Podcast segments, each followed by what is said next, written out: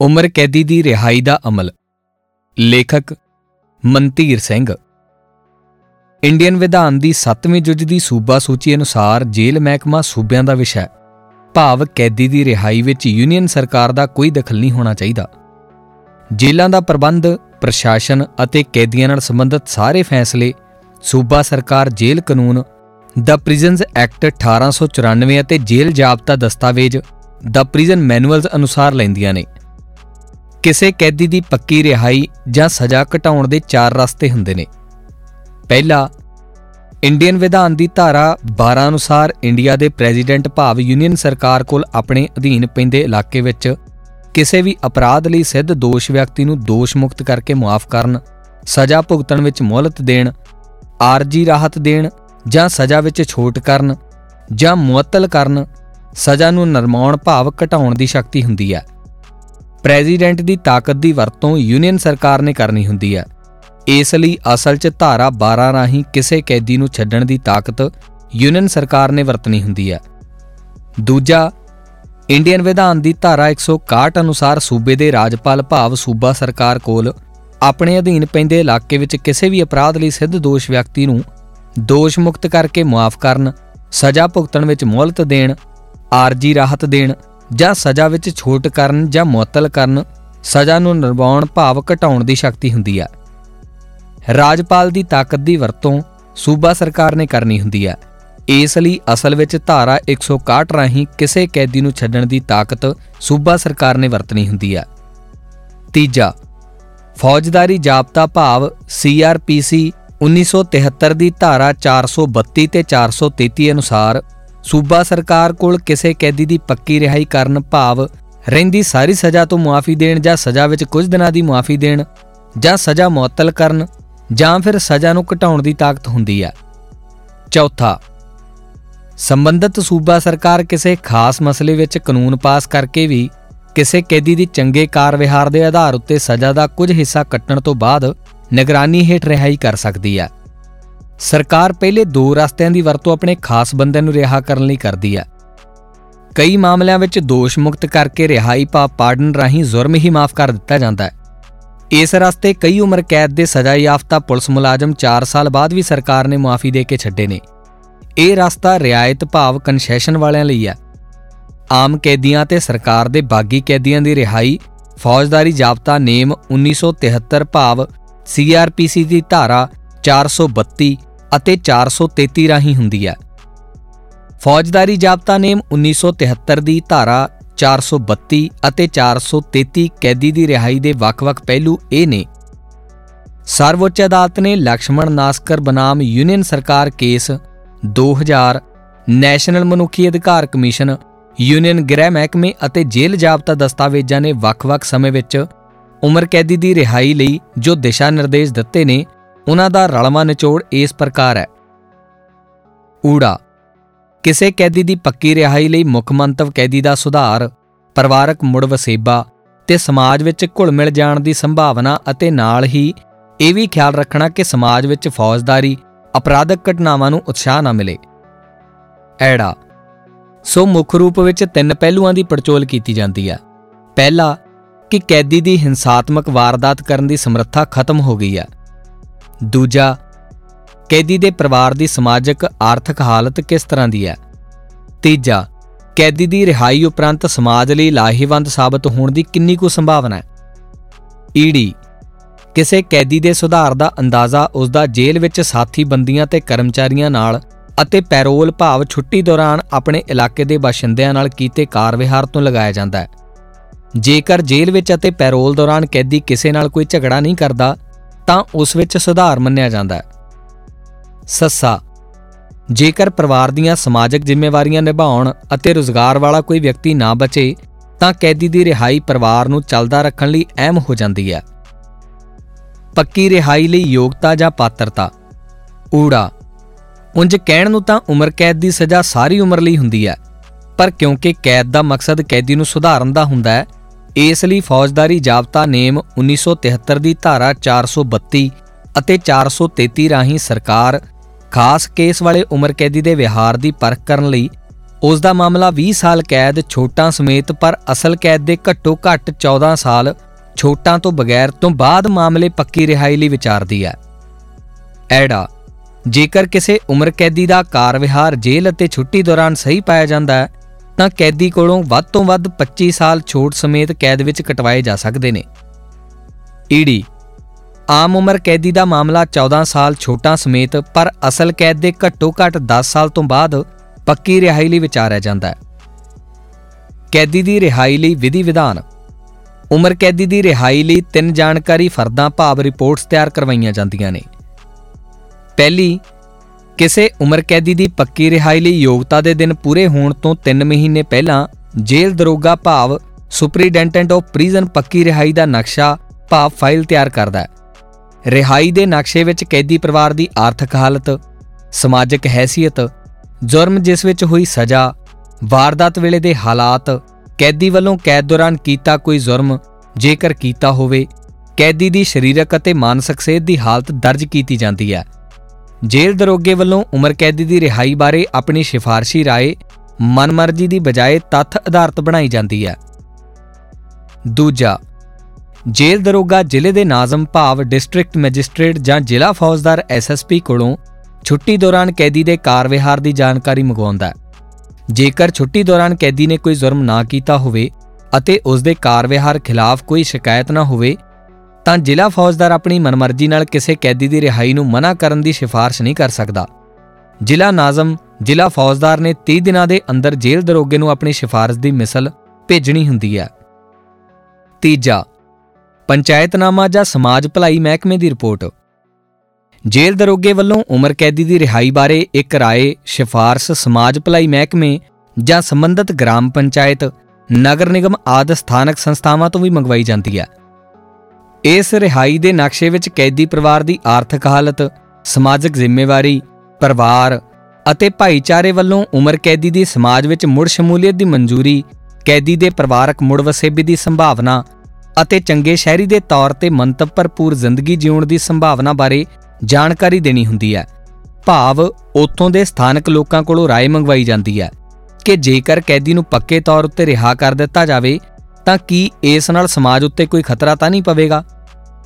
ਜੇਕਰ ਪਰਿਵਾਰ ਜਾਂ ਸੰਬੰਧਿਤ ਪੰਚਾਇਤ, ਨਗਰ ਨਿਗਮ ਕੈਦੀ ਦੀ ਰਿਹਾਈ ਦੇ ਖਿਲਾਫ ਨਾ ਹੋਵੇ, ਤਾਂ ਸਮਾਜ ਭਲਾਈ ਮਹਿਕਮੇ ਦੇ ਅਹਿਲਕਾਰ ਆਪਣੀ ਮਨਮਰਜ਼ੀ ਨਾਲ ਕਿਸੇ ਕੈਦੀ ਦੀ ਰਿਹਾਈ ਨੂੰ ਮਨਾ ਕਰਨ ਦੀ ਸਿਫਾਰਿਸ਼ ਨਹੀਂ ਕਰ ਸਕਦਾ।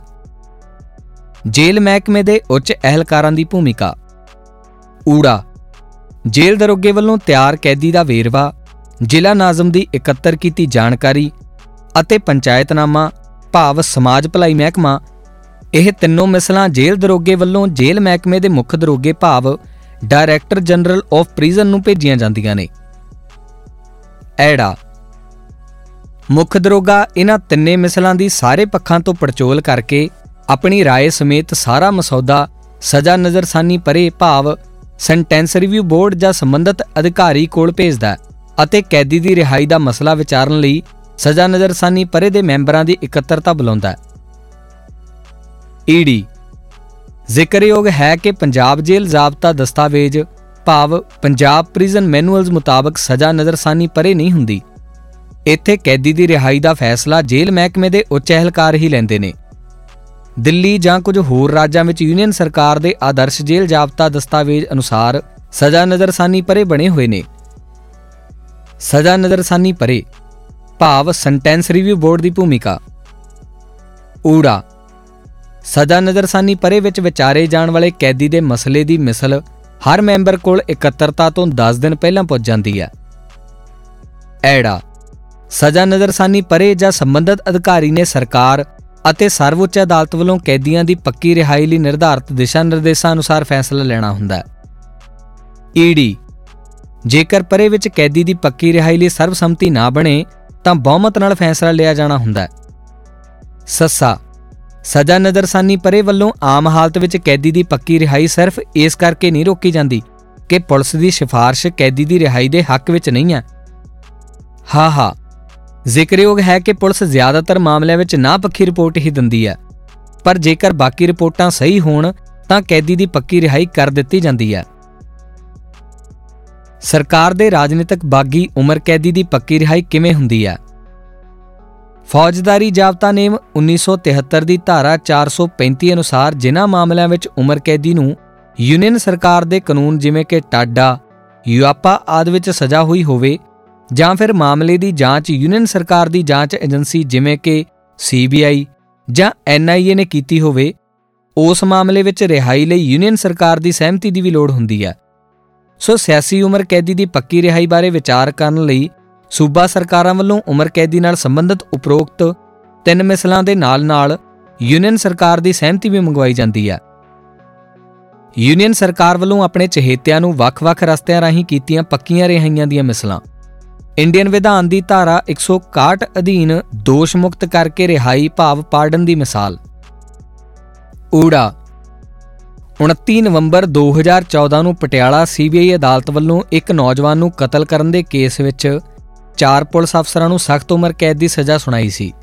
ਜਿਨ੍ਹਾਂ ਦਾ ਸਜ਼ਾ ਕੱਟਣ ਦਾ ਵੇਰਵਾ ਇਸ ਪ੍ਰਕਾਰ ਹੈ। ਪਹਿਲਾ, ਓੰਕਾਰ ਸਿੰਘ। 2 ਸਾਲ 4 ਮਹੀਨੇ ਤੇ 6 ਦਿਨ ਮੁਆਫੀਆਂ ਸਮੇਤ 12 ਜਨਵਰੀ 2017 ਤੱਕ। ਦੂਜਾ, ਰਵਿੰਦਰ ਕੁਮਾਰ। 2 ਸਾਲ 5 ਦਿਨ ਮੁਆਫੀਆਂ ਸਮੇਤ 12 ਜਨਵਰੀ 2017 ਤੱਕ। ਤੀਜਾ, ਬ੍ਰਿਜਲਾਲ ਵਰਮਾ 1 ਸਾਲ 11 ਮਹੀਨੇ 7 ਦਿਨ ਮੁਆਫੀਆਂ ਸਮੇਤ 12 ਜਨਵਰੀ 2017 ਤੱਕ। ਚੌਥਾ, ਹਰਿੰਦਰ ਸਿੰਘ 1 ਸਾਲ 11 ਮਹੀਨੇ 13 ਦਿਨ ਮੁਆਫੀਆਂ ਸਮੇਤ 3 ਜਨਵਰੀ 2017 ਤੱਕ। ਉਪਰੋਕਤ ਚਾਰੋਂ ਅਫਸਰਾਂ ਨੇ ਅਜੇ ਲਗਭਗ 2 ਸਾਲ ਦੇ ਕਰੀਬ ਹੀ ਸਜ਼ਾ ਕੱਟੀ ਸੀ। ਜਦੋਂ ਏਡੀਜੀਪੀ ਜੇਲਾਂ ਅਤੇ ਪੰਜਾਬ ਦੇ ਡੀਜੀਪੀ ਦੀਆਂ ਸਿਫਾਰਸ਼ਾਂ ਨੂੰ ਮੰਨਦੇ ਹੋਏ ਪੰਜਾਬ ਦੇ ਰਾਜਪਾਲ ਨੇ ਭਾਰਤੀ ਸੰਵਿਧਾਨ ਦੀ ਧਾਰਾ 161 ਅਧੀਨ ਪਾਰਡਨ ਦੋਸ਼ ਮੁਕਤ ਕਰਕੇ ਰਿਹਾਈ ਕਰਨ ਦਾ ਹੁਕਮ ਕੀਤਾ, ਜੋ 11 ਜੂਨ 2019 ਨੂੰ ਮੁੱਖ ਸਕੱਤਰ, ਪੰਜਾਬ ਸਰਕਾਰ ਜੇਲ੍ਹ ਮਹਿਕਮਾ ਵੱਲੋਂ ਜਾਰੀ ਕਰ ਦਿੱਤਾ ਗਿਆ। ਅਤੇ 16 ਜੂਨ 2019 ਨੂੰ ਅਧੀਨ ਸਕੱਤਰ ਭਾਵ ਜੇਲ੍ਹ ਮਹਿਕਮਾ ਵੱਲੋਂ ਸੁਪਰਡੈਂਟ ਕੇਂਦਰੀ ਜੇਲ੍ਹ ਪਟਿਆਲਾ ਨੂੰ ਭੇਜ ਕੇ ਰਿਹਾਈ ਕਰ ਦਿੱਤੀ ਗਈ।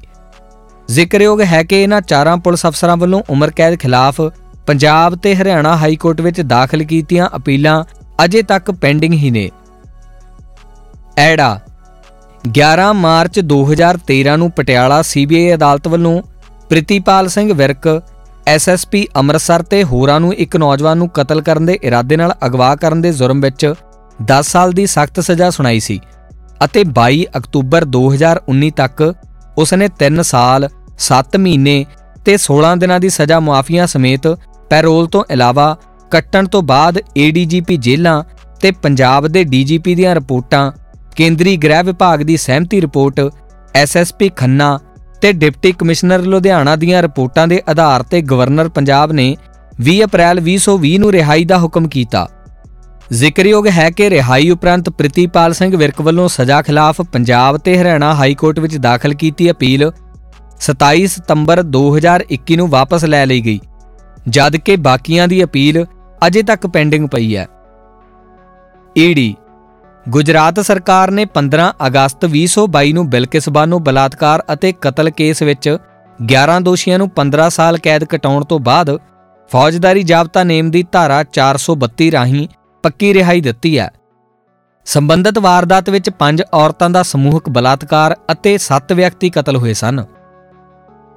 ਫੌਜਦਾਰੀ ਜਾਬਤਾ ਨੇਮ 1973 ਦੀ ਧਾਰਾ 432 ਅਤੇ 433 ਅਧੀਨ ਬੀਤੇ ਸਮੇਂ ਵਿੱਚ ਰਿਹਾ ਹੋਏ ਕੁਝ ਬੰਦੀ ਸਿੰਘਾਂ ਦੀ ਸੂਚੀ।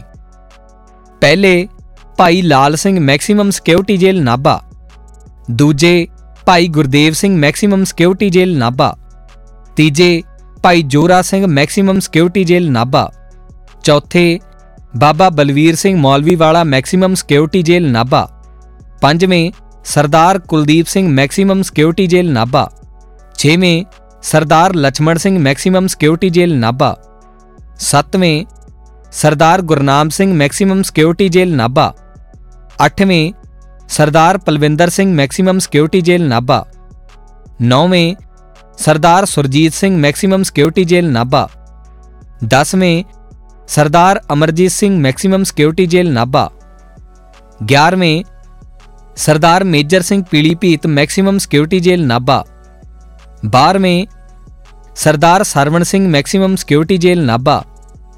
13ਵੇਂ Bhai Dilbagh Singh Atala maximum security jail Nabha. 14ਵੇਂ ਭਾਈ ਬਲਵਿੰਦਰ ਸਿੰਘ ਧਰਮੀ ਫੌਜੀ ਕੇਂਦਰੀ ਜੇਲ੍ਹ ਨਾਗਪੁਰ। 15ਵੇਂ ਭਾਈ ਦਿਆ ਸਿੰਘ ਫੌਜੀ ਕੇਂਦਰੀ ਜੇਲ੍ਹ ਅੰਬਾਲਾ। 16ਵੇਂ ਸਰਦਾਰ ਨੰਦ ਸਿੰਘ ਬੜੈਲ ਜੇਲ੍ਹ ਚੰਡੀਗੜ੍ਹ। 17ਵੇਂ ਸਰਦਾਰ ਸੁਬੇਗ ਸਿੰਘ ਬੜੈਲ ਜੇਲ੍ਹ ਚੰਡੀਗੜ੍ਹ। ਨੋਟ। ਉਪਰੋਕਤ ਨਾਮਾਂ ਤੋਂ ਬਿਨਾਂ ਵੀ ਹੋਰ ਵੀ ਸਿੰਘ ਨੇ, ਜਿਨ੍ਹਾਂ ਦੀ ਉਮਰ ਕੈਦ ਦੀ ਵੱਖ-ਵੱਖ ਮਿਆਦ ਕੱਟਣ ਤੋਂ ਬਾਅਦ ਪੱਕੀ ਰਿਹਾਈ ਹੋ ਚੁੱਕੀ ਹੈ। ਮੌਜੂਦਾ ਬੰਦੀ ਸਿੰਘ ਜਿਹੜੇ ਪੱਕੀ ਰਿਹਾਈ ਦੀਆਂ ਸ਼ਰਤਾਂ ਪੂਰੀਆਂ ਕਰਦੇ ਨੇ, ਉਹਨਾਂ ਦੇ ਵੇਰਵੇ।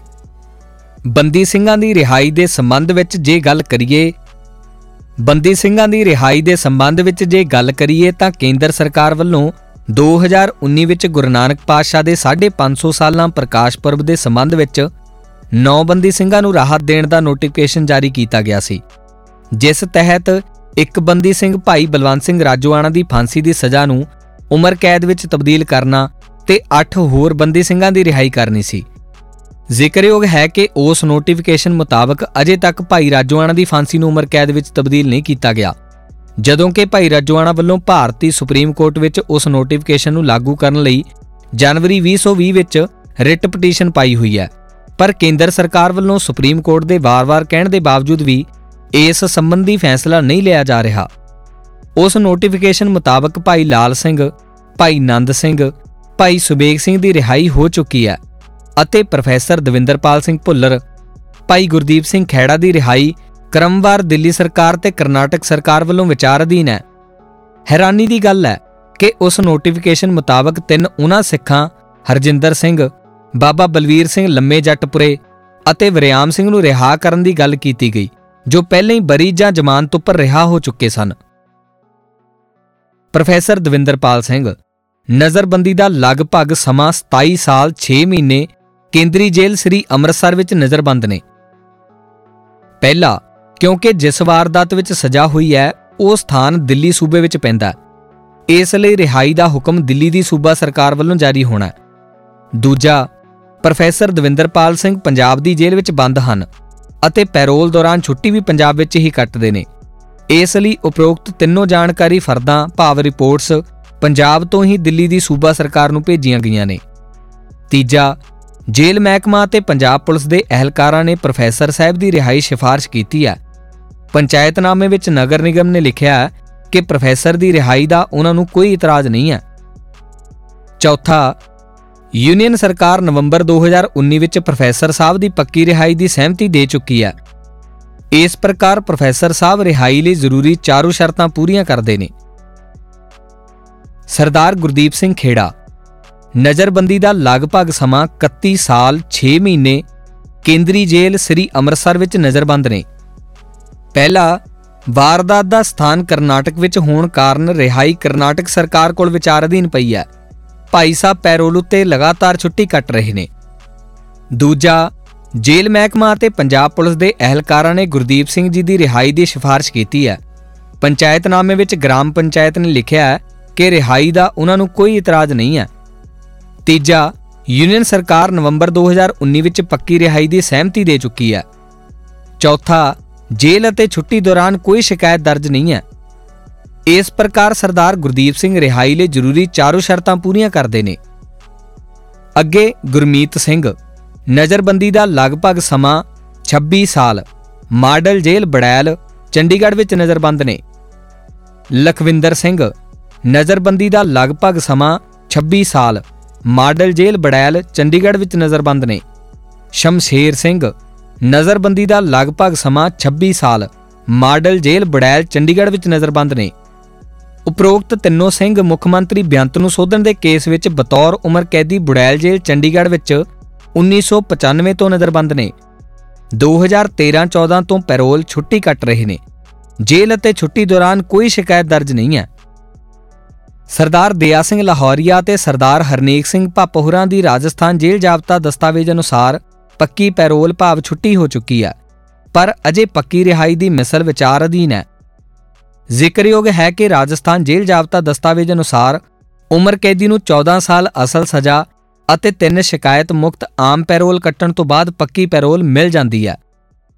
ਉਪਰੋਕਤ ਸਿੰਘਾਂ ਤੋਂ ਬਿਨਾਂ ਵੀ ਭਾਈ ਜਗਤਾਰ ਸਿੰਘ ਹਵਾਰਾ, ਪਰਮਜੀਤ ਸਿੰਘ ਭਿਉਰਾ ਵੀ 20 ਸਾਲ ਤੋਂ ਉੱਤੇ ਸਜ਼ਾ ਕੱਟ ਚੁੱਕੇ ਨੇ। ਵਾਹਿਗੁਰੂ ਜੀ ਕਾ ਖਾਲਸਾ, ਵਾਹਿਗੁਰੂ ਜੀ ਕੀ ਫਤਿਹ।